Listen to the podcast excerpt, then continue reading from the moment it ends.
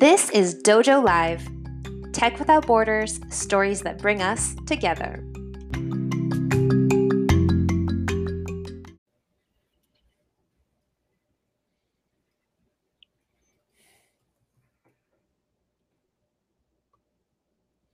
Good afternoon, everyone. Welcome to another episode of Dojo Live. Today is Tuesday, September 14th, 2021.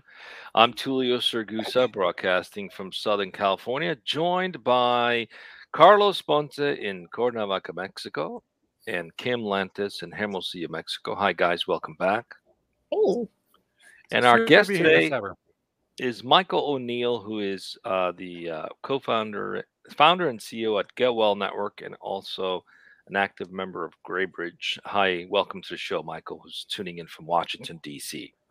Hey, thanks, Tulio and uh, Team Dojo. It's a pleasure to be here today with you.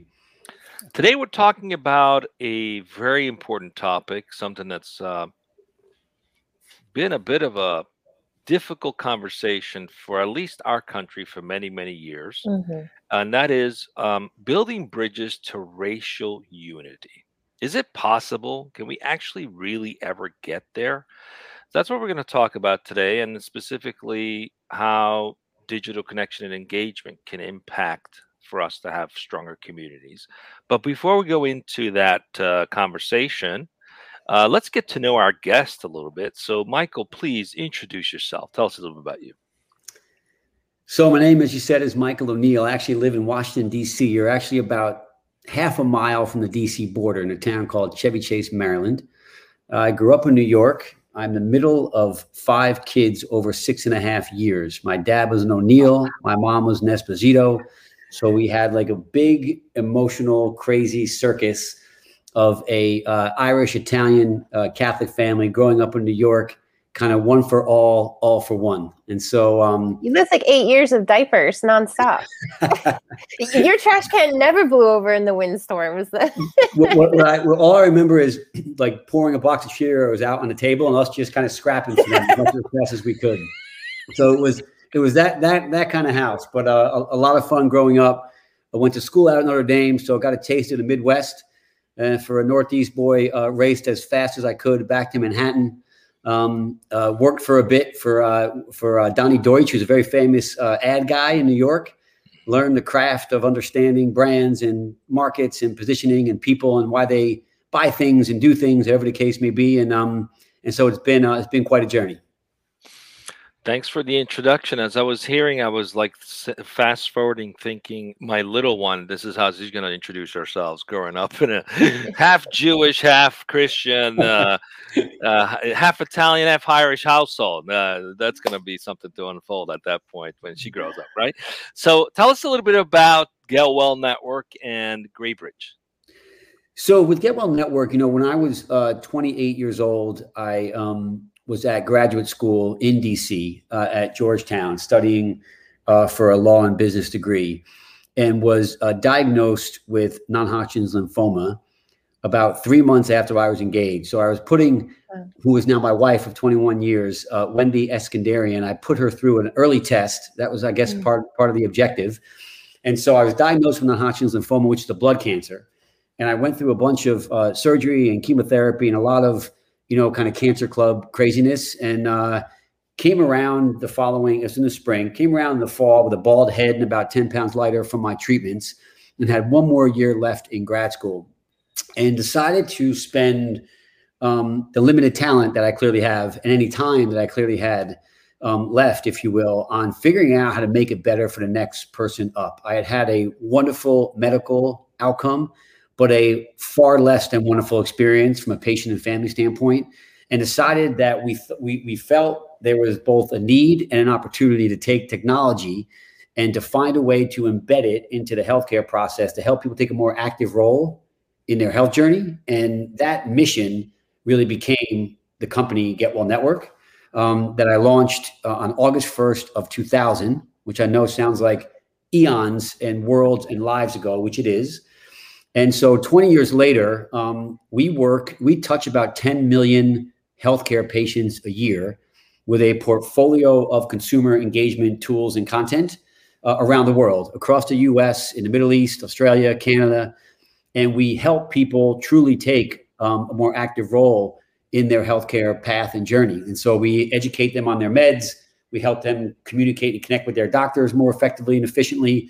Um, and we actually help these organizations providing care deliver what we call in the industry kind of patient or people centered care. Because too often, um, while we always say that we want to deliver patient centered care, the patient feels on the outside looking in, and the system around us doesn't really afford for us to be able to do that. So we help organizations um, deliver the kind of care that their amazing clinicians were both born and trained to deliver. Excellent. What an amazing journey. And what about Graybridge? What uh, does the company? So Graybridge actually is a uh, nonprofit uh, that was launched um, about two weeks after uh, George Floyd's um, uh, death in Minneapolis in uh, May of 2020. Um, candidly, uh, a week within a week after George Floyd's murder, myself and my two teenage girls were downtown at a rally here in DC. Um, a day after that, we sat uh, just with my four-person family, my wife Wendy and my daughters Cal and Ava, uh, with a lot of tears and a lot of um, anxiety and a lot of um, just confusion and darkness around uh, around everything that was kind of happening uh, in the world.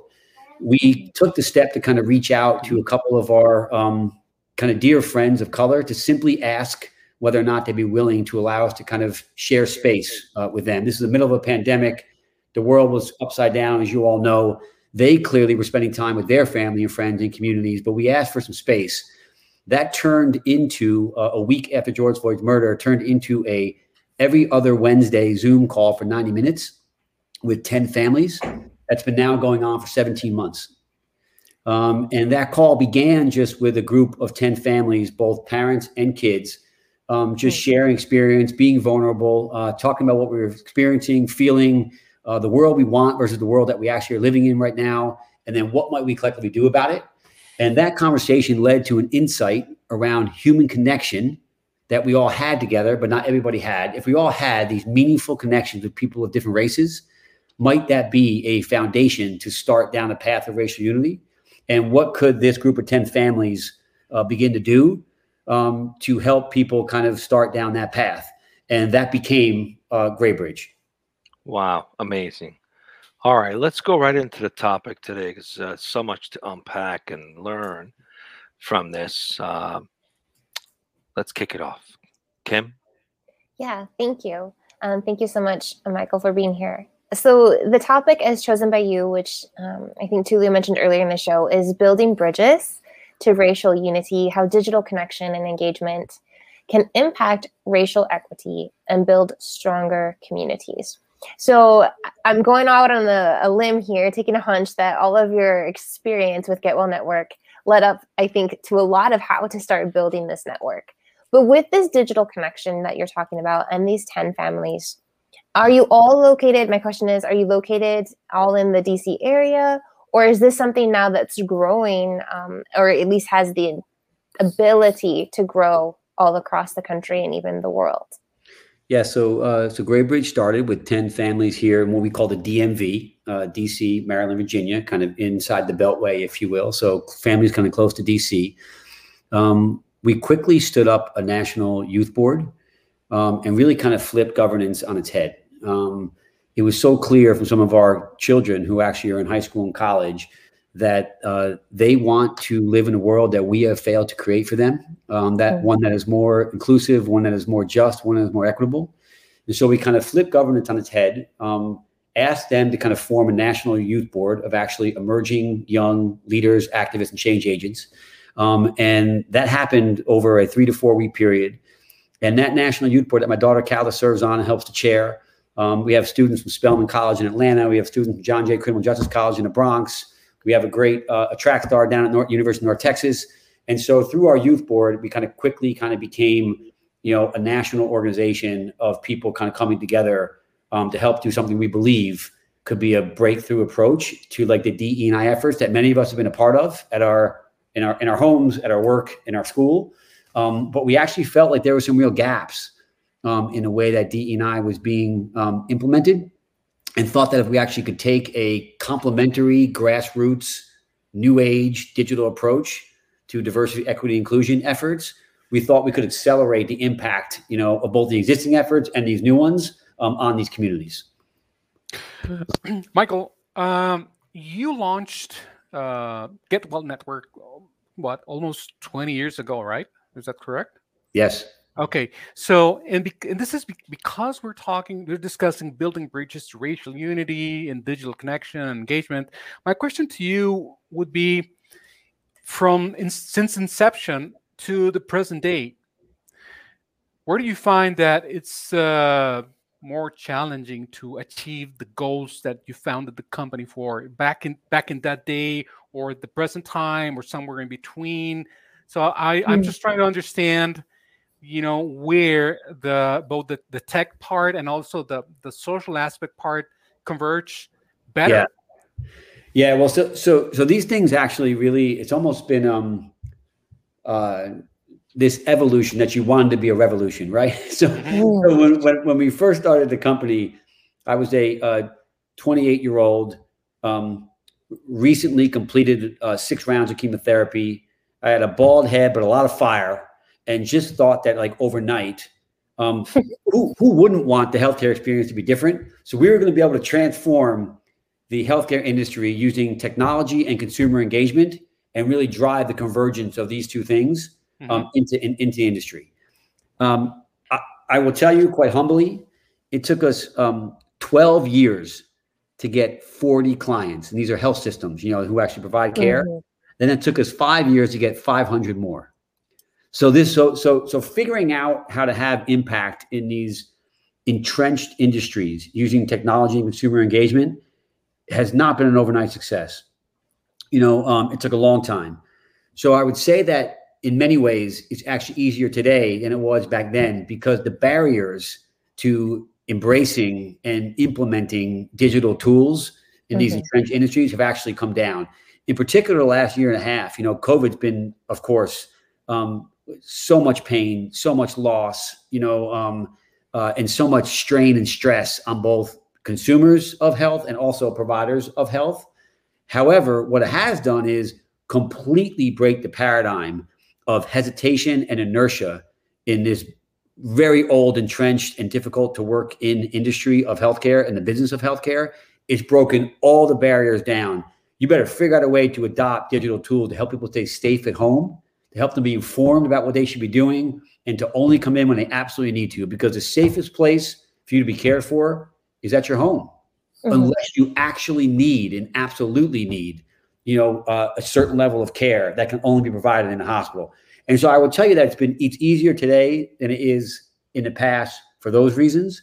Um, on the racial unity side, you know, interestingly enough, you know, um, a lot of this work that we do at Get Well Network has led to this moment for me and for the work we're doing now on the Graybridge front. Over the last year and a half at Get Well Network, we have pushed all of our chips in into attacking health equities or health inequities, in particular as it pertains to access to great health, to wrapping our digital arms around underserved communities who have been left to kind of fend for themselves in the past. And so we have we have learned how to engage people digitally in their healthcare journey We've now applied that to um, a population of mothers on Medicaid who are having their first child, and how can we actually help them navigate through, you know, um, their nine months of pregnancy? How do we actually prevent preterm labor and prevent days in NICUs, and really help, you know, both mothers and babies stay healthy through their journey by providing the right information, by surrounding them with care navigators, by connecting with them digitally, if you will. That work has led um, pretty directly to this work now on the Graybridge front to say, hey we know the kind of tools and platforms. We know the engagement kind of tools of the trade to kind of get people to engage. Um, and let's go apply this um, into companies and into schools to really help them uh, create communities of unity that we know they're striving for, but having a hard time kind of moving the needle on, if you will. So it's it's um I'd say it's easier today than it was before.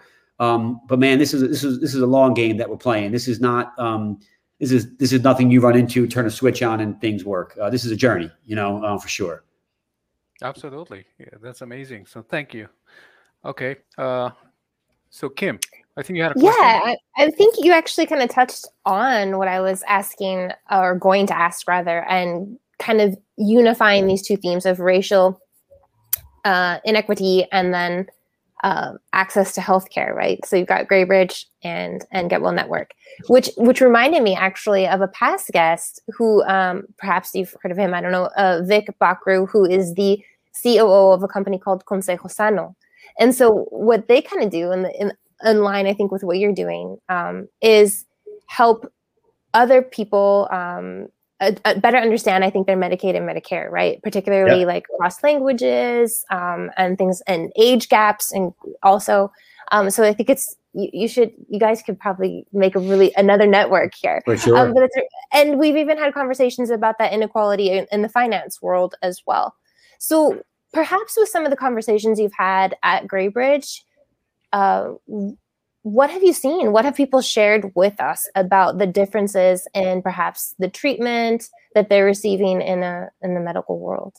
Yeah, so so, so let me kind of share a little bit on both sides of this. So on the get well world, what we're being asked to do these days by uh, large healthcare providers and payers who are responsible for large underserved populations is to um, we get a panel of a thousand, two thousand, three thousand, for example. Um, uh, again, mothers on Medicaid, for example, right?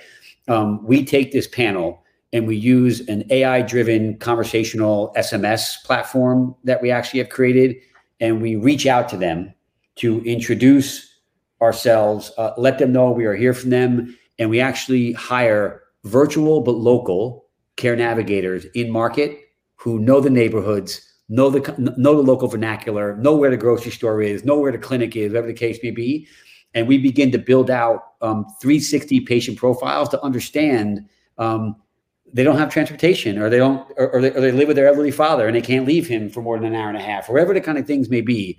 When we know holistically what a person's situation actually is, what, what they call in the industry social determinants of health, when you actually can, when you reach out and talk to people and you understand um, what they're dealing with from both an opportunity and challenge standpoint, you can really help to begin to give them the kind of access to care they need to have the very best outcome for themselves. So on the healthcare side, at Get Well Network, that is the work that we are doing, and we are measuring like crazy the impact on a person's um, um, satisfaction, on a person's quality and safety outcomes, on a person's access to care, kind of through these tools, if you will. And we're just seeing the engagement rates in the Latinx community of 74%, in the African American community, 72% is actually outstripping, you know, in the same markets, um, the folks we're actually serving uh, who happen to not be uh, people of color or, or in other communities that we're actually reaching out to. So we're seeing some tremendous success in understanding how to place local, high trust, knowledgeable people in market, arm them with tools, do the outreach, and pull, pull people in. That's on the on the healthcare side. Mm-hmm. On the Graybridge side, it's quite a different challenge. You know, what we studied for about six months with our Graybridge founding community was inside of companies and schools. Um, what are the current diversity, equity, inclusion initiatives that are going on inside these organizations? And where are the gaps holding us back from having the accelerated impact that all of us who are living, you know, in this troubled world want to have? And the two things we actually found were crystal clear. Number one, they're simply not going fast enough.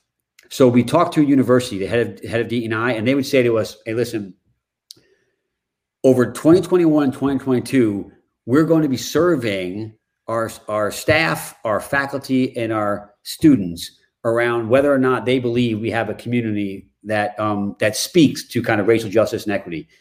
And my reaction to that is, that's wonderful you're surveying them, but the fact that that's going to happen over 18 months, our students, in fact, are, they're living this world six times faster than we're actually like implementing the initiatives. And so we actually felt that pace was slower top down than what the grassroots people living it wanted wanted to actually make movement on. That was the first thing.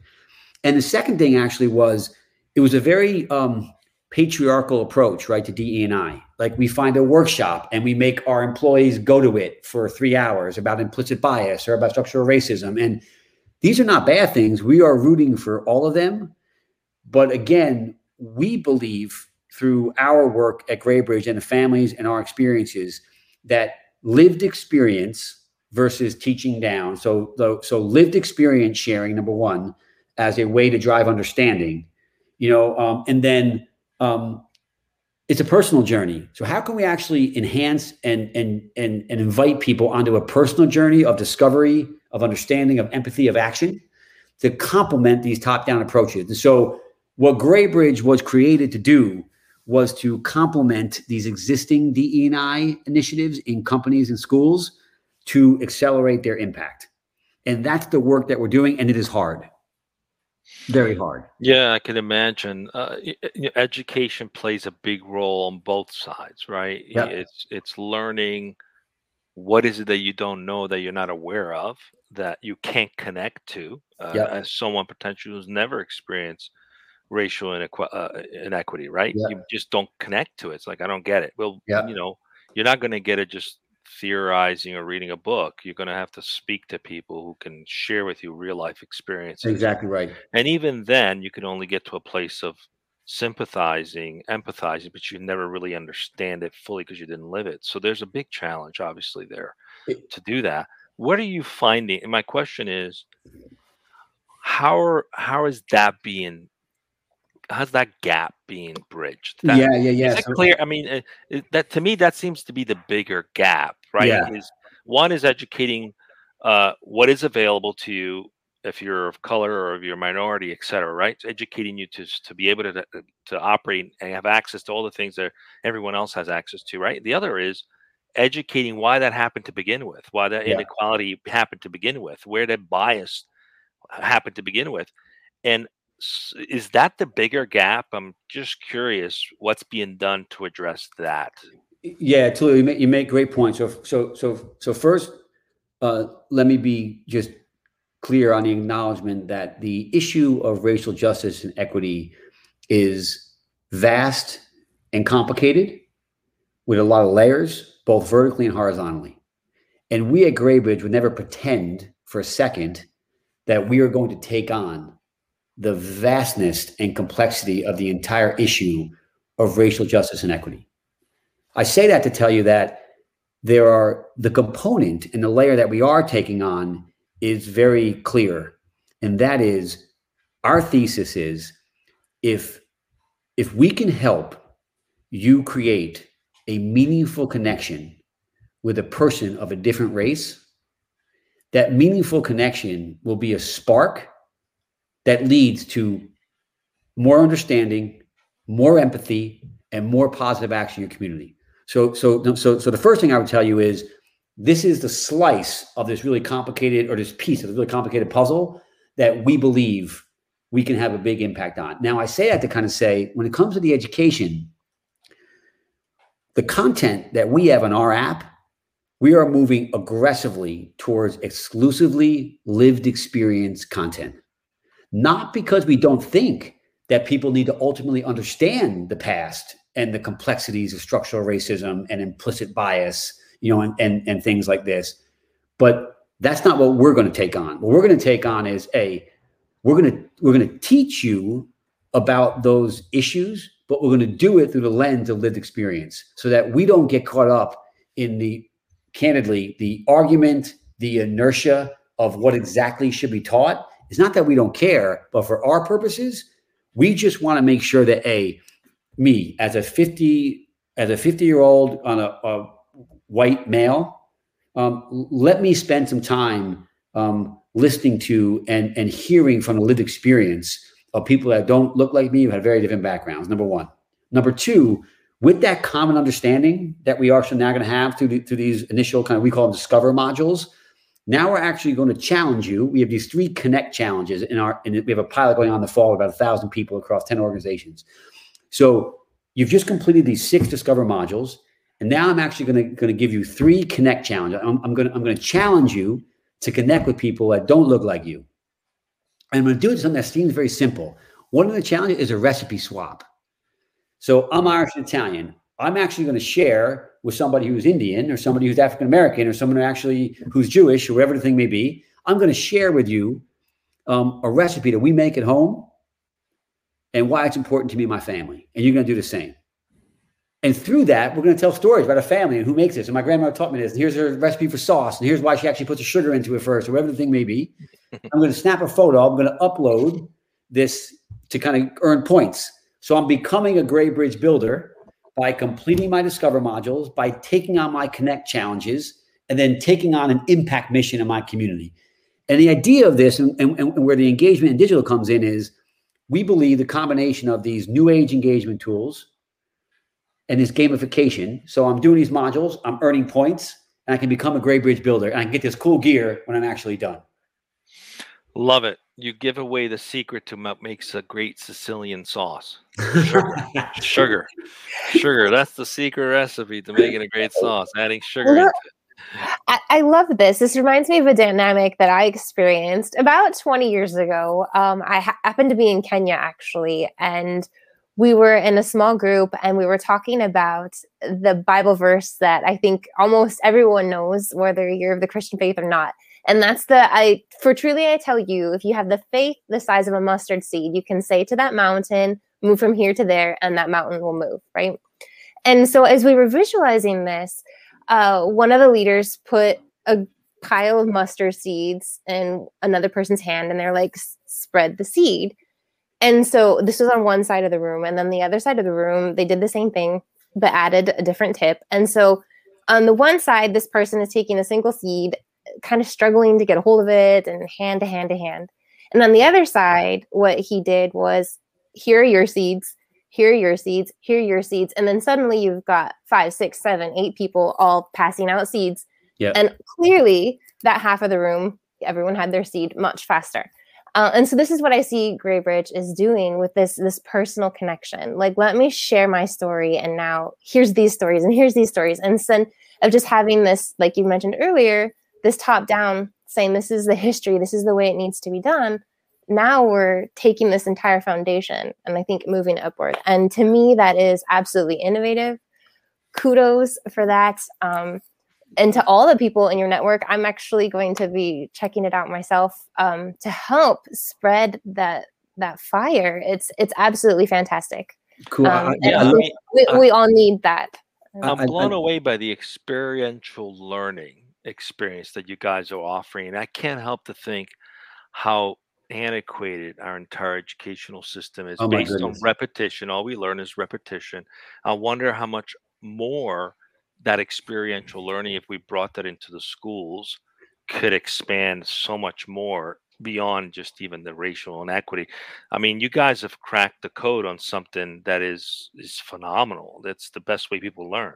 Oh, Tulio, it's so funny. I, I have, um, I know everyone thinks it's about their children, but I have this uh, remarkable 18 year old daughter who finished her freshman year in high school at the um, very top of her class and decided to leave that school and go to a, uh, a new age uh, startup school that by design was fully integrated, uh, global in its approach and experiential. You know, knowing full well that it may ruin her chances to get into some colleges that would take the traditional. She doesn't even have grades, right? But but but to to watch she and and her cohort of kids who took the leap to do this um, for three years. She's a senior now at, at the school in DC. To watch um, the way they think about world issues, the way they collaborate with actually others, both in the school and outside the school. Like I think you, I think you're dead on. I, I think this experiential learning and its integrated approach, the memorizing the order of the wars that happened three millennials ago, it's I, can do this in three seconds here. I can literally punch it in. I, I don't I don't need to learn this anymore. I can Right. find it in three seconds. The question for our day really is how do people actually collaborate and problem solve you know um, together you know uh, how do people welcome in new ideas be able to constantly share theirs but be open to others like these are the things that have to happen for us to be able to move the world forward and i couldn't agree with you more i think i think there's an experiential learning a project-based learning you know, curriculum and framework you know um, that needs to more and more be embedded into how we teach young people um, anyway and that's certainly what we've embraced you know on, on, in the gray bridge journey for sure Yeah, amazing, amazing. I mean, that's want to teach people emotional intelligence. This is the way. no kidding This is absolutely the way.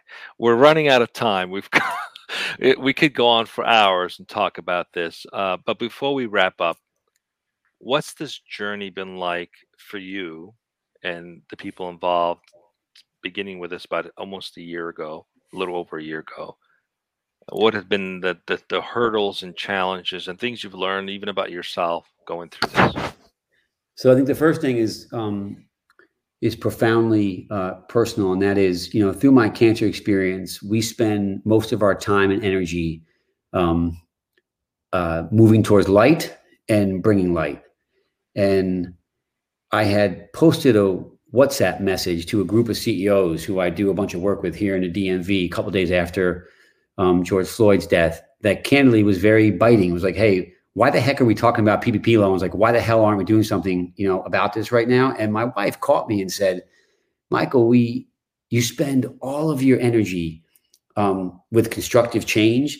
So you better figure out whatever you need to do to like take a step back. Like you lashing out at people for not doing something is not the answer. Like let's take a step back and figure out, you know, how you want to channel you know this into something constructive and so i guess the, the the, most profound thing that i learned is that there are so many people um, who actually are willing to take another job on top of the job to create change you have to be vulnerable enough and open enough you know to kind of take a risk um, invite them in admit that you don't know everything but you want to actually be a part of something you don't need to actually lead it you want to be a part of it and so i learned a lot about making sure that when I'm feeling pain, um, man, like there's no better catalyst for bringing light when the pain is the deepest. And it's been a pretty um, amazing run like that. The only other thing I say, not to be too long winded, is we also have found, you know, people throw this notion of like, oh yeah, this group of friends, they're family. People throw the word family around lightly. Where I'm from and the way I grew up, we don't.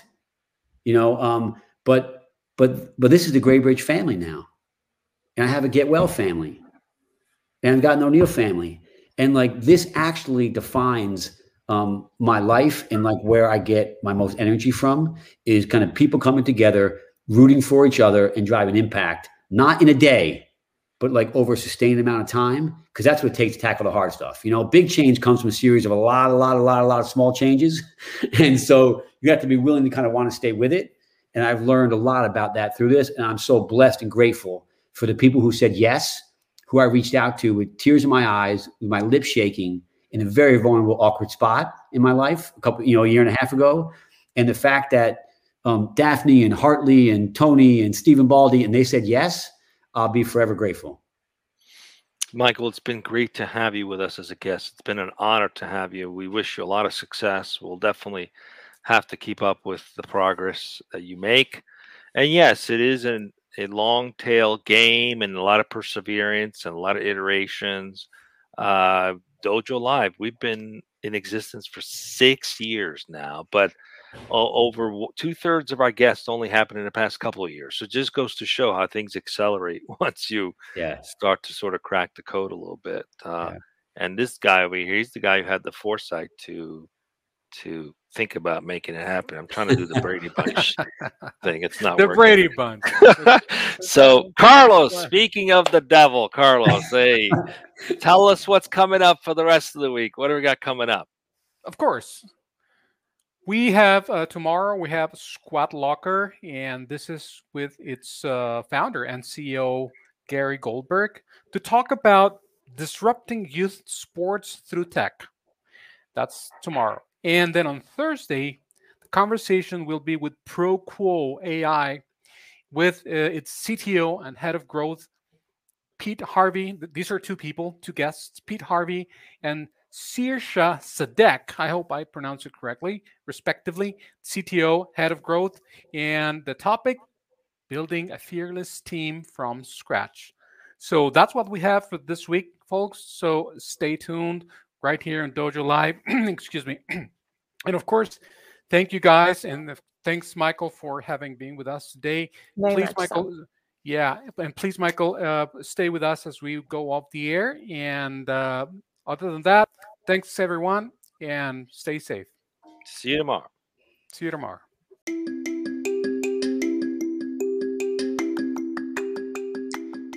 Check out past episodes, transcripts, blogs, and more on our website, dojo.nearsoft.com.